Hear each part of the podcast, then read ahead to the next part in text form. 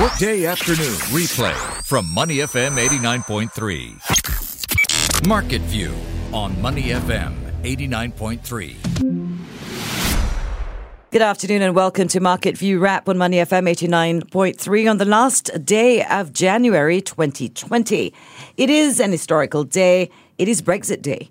Finally, Mm-hmm. after all the talking, JP, they've gone and done it. Yes. Oh, at least they will when they wake They up. They will when they wake up, yes. But today is the day where they start moving out of the house and living separate lives. There's a song that goes that way, right? There are, are books, There are books and movies songs. and songs. But and the breakup is happening out in the Eurozone. The UK is. I don't know who is, is, the is coop. heaving a sigh of relief. I bet there are some. Yes, I think there are, and I think a lot of the Brexiteers are actually heaving a bit of a sigh of relief because I think a lot of people thought there that they were going to get this done. But uh, whether you like uh, Prime Minister John, Boris Johnson or not, I mean, you have to say that he, I maybe also just tumbled over the finish line and got it over, right? But uh, here we are, and we're going to start this 11 month process now to try and formalize actual trade terms between the two countries and try to formalize a new working relationship. And I think in 11 months during this transition phase, you will see the uh, the UK not governed by these EU laws any European Union laws anymore. The Financial Times today had a report that said that uh, Prime Minister Boris Johnson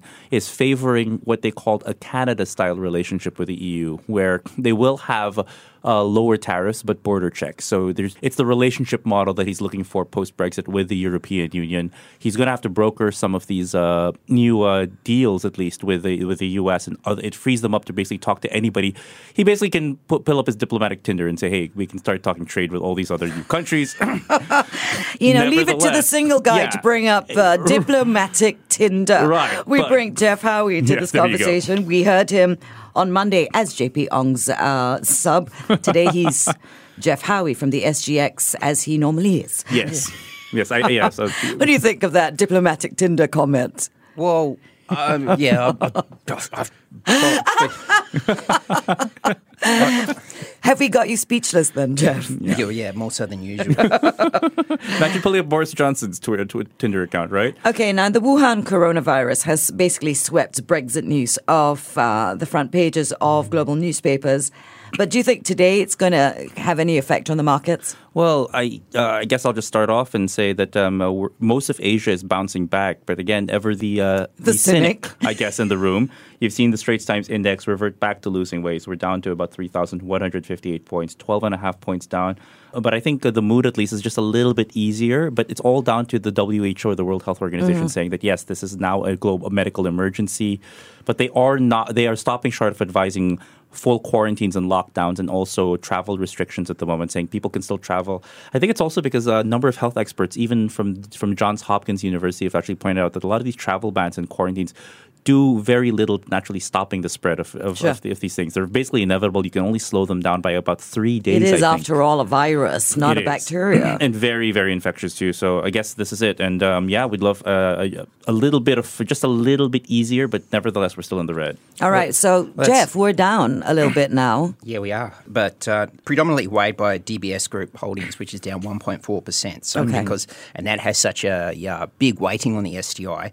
The STI is down. Uh, Four tenths of a percent so far today. Nonetheless, you do have some advances. The Mm-hmm. the the Jardines, uh, the three key Jardine stocks, three of them, three None of the of them are in biotech in any way or, or medtech. no, they've they've been uh, I, I'm Yeah, just wondering been- why. No, they've been yeah, exactly. Well, well, I mean, they're defensive consumer staples, right? Like Dairy Farm was. Uh, remember, it was the best performing stock back in 2018, the least performing stock of the STI in 2019, and so far today, it's one of the better ones. It's up uh, more than one percent. About 1.2% to be exact, actually, yeah. Yeah, and, and the two Jardines, uh, the The, the, the Matheson Strategic, JMH, JSH, just to, to really bring up these uh, figures.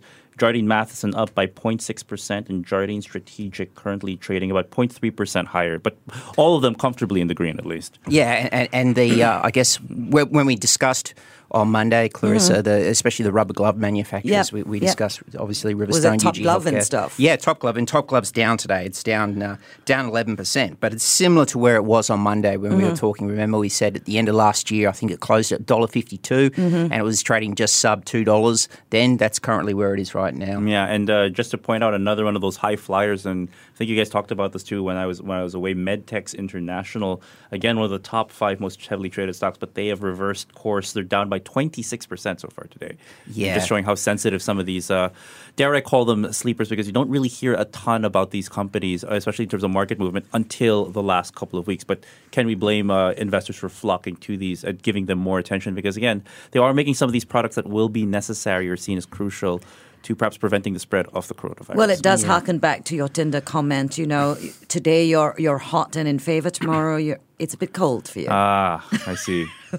I don't know how you got a hold of my dating history, but we, hey, you know, we are making Geoff Howie here so uncomfortable. no. yeah, shouldn't we focus on Bank of England growth Exact- forecasts? and- Exactly, Sure. exactly. We should focus on bigger things. Oh, so Andrew here- Bailey, Well, oh yeah, and I think we, we that it's going to be worth looking at though what the Bank of England was talking about. But just to stay on how big the impact of uh, the coronavirus is. You're getting more and more estimates from some of these economists as to how much it's going to be. Morgan Stanley the other said they said one percentage point off of uh, China's GDP. Uh, Plenum Economics from uh, China, actually, they're one of the Plenum, Plenum research firm. They said it's going to be even bigger if the shutdown of Hubei province alone continues. That's going to be one and a half percent off. An economist who was tracking SARS last time remembers that SARS cost a total of forty billion U.S. dollars. Now, if you model that against how much more quickly this is spreading. He says this could be even three to four times higher if uh, the spread is more dangerous. But I think uh, you've brought this up before as well, Claressa, that uh, yes, this thing is spreading faster, but it's it's not seen as As serious deadly. or, or as deadly or as, as perilous as as infection Well, as SARS I mean, was. here here are the facts that we know. Right now, there are eight thousand infections around the world. That's about that's in a month, and that is about what it took eight months for SARS to to come up up to the same number. However, when you talked about the deaths, the percentage of deaths is very much lower than SARS. Mm-hmm. So that in and of itself proves that this illness is not that um, deadly. I think it's just quicker. I think it's uh, It's it may be in, in, quicker. in boxing parlance, it's at a lower weight class, but it's moving a lot faster. Yeah, but at that point, that means that we can KO this as well through research and and you know One timely hit. our own personal hygiene vigilance. Yeah. I mean, you guys are still in the room with me. Yeah. Yeah.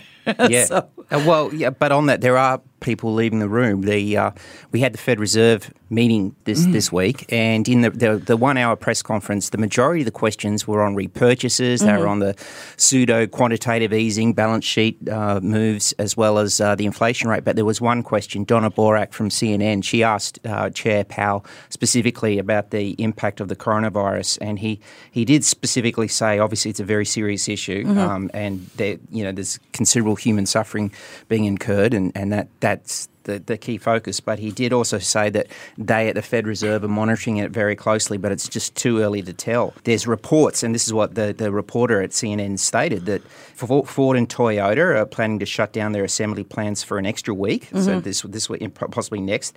Apple is rerouting its supply chains, and Starbucks is is going to shut maybe two- thousands uh, of stores. 2,000, I think, Yeah. at the point. That's about half the number of branches they have in China, Right. about 40% of their branches. McDonald's has said the same thing as well, right? But all this, taking all this into consideration, he is still cautiously optimistic. Your, your favourite word, Claressa. Absolutely. Two words. Um, and, and, man- and, and, he are did- green shoots. Yeah. Really, apparently.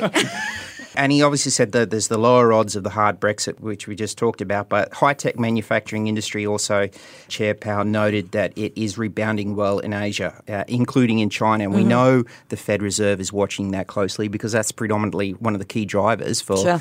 the successive three rate cuts. And he has uh, he also noted that manufacturing PMIs suggest that they have bottomed out, even though some of them are obviously still below the 50 uh, key expansion threshold. But again, nothing is assured, and it is too early to say what the economic impacts of the coronavirus would say. I know uh, analysts are out there t- touting that number because Sure. I think it was one percent for SARS. But I go back to what we talked about on Monday and 2003. Yeah. Um, by the end of the year of 2003, the STI came back 33%. really strong. Yeah, it's up 33%. You know, so either traders have very short memories or they have very fast recovery times. And either way, oh. it's good for the market. I think it's also I think it's also important to bring up what market behavior. So when you mm-hmm. look at these trends, and it's very easy, and this is speaking as a, as a glorified armchair trader or analyst here, right? You look at the charts and you say, okay, but it's going to bottom out at some point, and we might rebound by thirty three percent like we do in two thousand three. Now, if you're a trader on the floor watching all of these losses, that could be a different story because you could be feeling the nerves, the Well, you're only looking and all at these today. things, right? And you're yeah, but you are. But at the same time, when you're looking at these things, who knows what human emotion and behavior will dictate? I Mm-hmm. think this is also why sometimes you see the technicals and the fundamentals not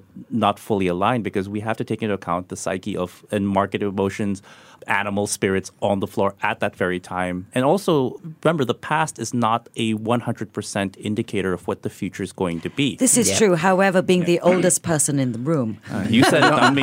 Not by much. being the oldest person in the room and, you know, 17 years older and wiser than I was in 2003, basically my reminder message to everyone is that, you know, it could get pretty bad on the markets. It could get pretty bleak. That's possible if this gets worse.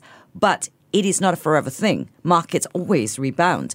And I think, and I believe this very strongly, the STI is very resilient. I, I think the question now, and uh, this is something I guess we could also ask Geoff. Also, there's a very good chance things will rebound and recover, as you Mm-hmm. said. But this might be a very volatile or turbulent next couple of months, bumpy. Um, Yeah, but what people can who you trade actually, like excitement. But, but I think I think in the short or medium term, I mean, how what how might investors um, perhaps approach some of this volatility? How do we make sure that we don't get so dizzy? From this, do we just say, "Look, hold on, wait it out"? You know, be, be you know, just uh, What are the tuck- defensive plays up? is what you're saying. I don't know, but that's the thing. I don't know because again, we've also talked about how this this might bring some volatility, but it's a very sticky kind of volatility, right? Yeah, exactly. And and if the stocks swing around more, the you generally do have more trading because Yeah. there's more reasons for investors to rebalance or reshuffle or and and of course many of the local companies here uh, have very I would say uh, highly passionate investor relations teams who Sure. love getting in front of the investors uh, uh, with all the various associations in our village of a marketplace. And a lot of these investors do know the companies very well. They, they've met the manage well, they've met the management. They've sat in the presentations. They've they've read through the presentations. They know in their own mind the value of the company and the price of the company. Yeah. And hence, when that price up or down does does seem to deviate from the value, you do of course see a pickup in liquidity. So we have seen increased turnover this week, obviously, uh, with a number of stocks moving significantly. Okay. Which is kind of a far more intelligent way of saying what I said. Yeah. Again, you said it, not I. I wasn't referring to the part uh, where I said I was the oldest person in the room, mind you. Yeah. All right. So this is the end of this week. It has been end of the uh, month as well. Uh, end of the month as well. It, it's been a very interesting first 31 days of 2020. Mm-hmm. What do we look forward to to next week? Um, I think next week, let's see if I can look at the crystal ball that I've actually drawn up. Um, PMI figures from Singapore for next week. So January has seen a slight, uh, a, a slight softening actually from some of these PMI figures from China. We saw it come in at 50. Um, I think the question moving forward now is this uh, coronavirus outbreak has also seen a number of factories shut down over January. So when we get uh, the uh, PMI figures for February, sometime in, in, in about a month or so, Right. we want to figure out exactly how badly it's hit some of the manufacturing activity in China because, again, lower activity also. Sure. Uh, PMI figures for Singapore. Uh, before this coronavirus outbreak actually started, there were signs of a rebound, green shoots, mo- cautious optimism. Oh, your favorite let's word bring there. Let's bring them all out, right?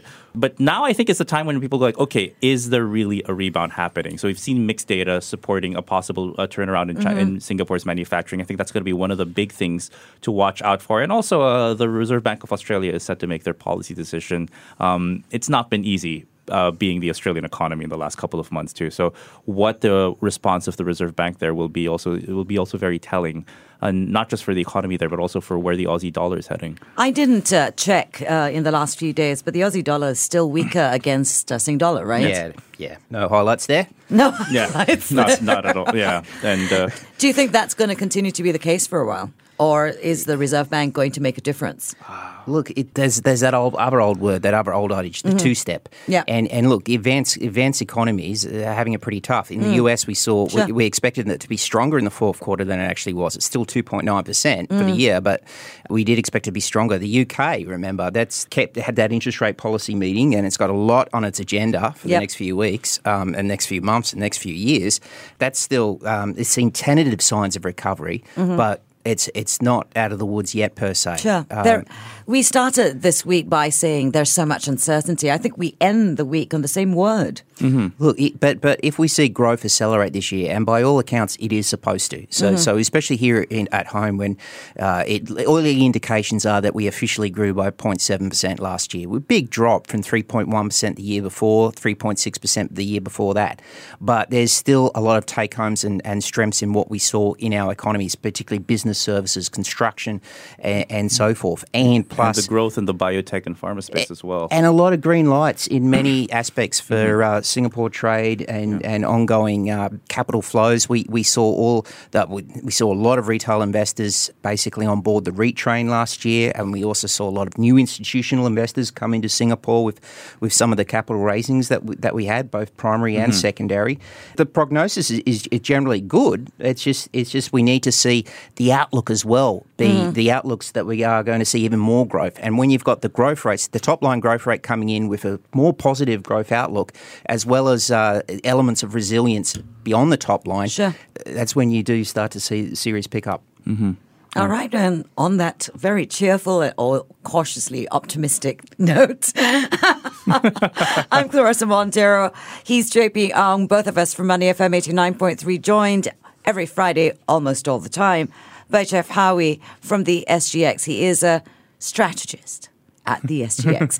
it is Money FM 89.3. Before acting on the information on Money FM, please consider if it's suitable for your own investment objectives, financial situation, and risk tolerance. To listen to more great interviews, download our podcasts at moneyfm893.sg or download the SPH radio app available on Google Play or the App Store.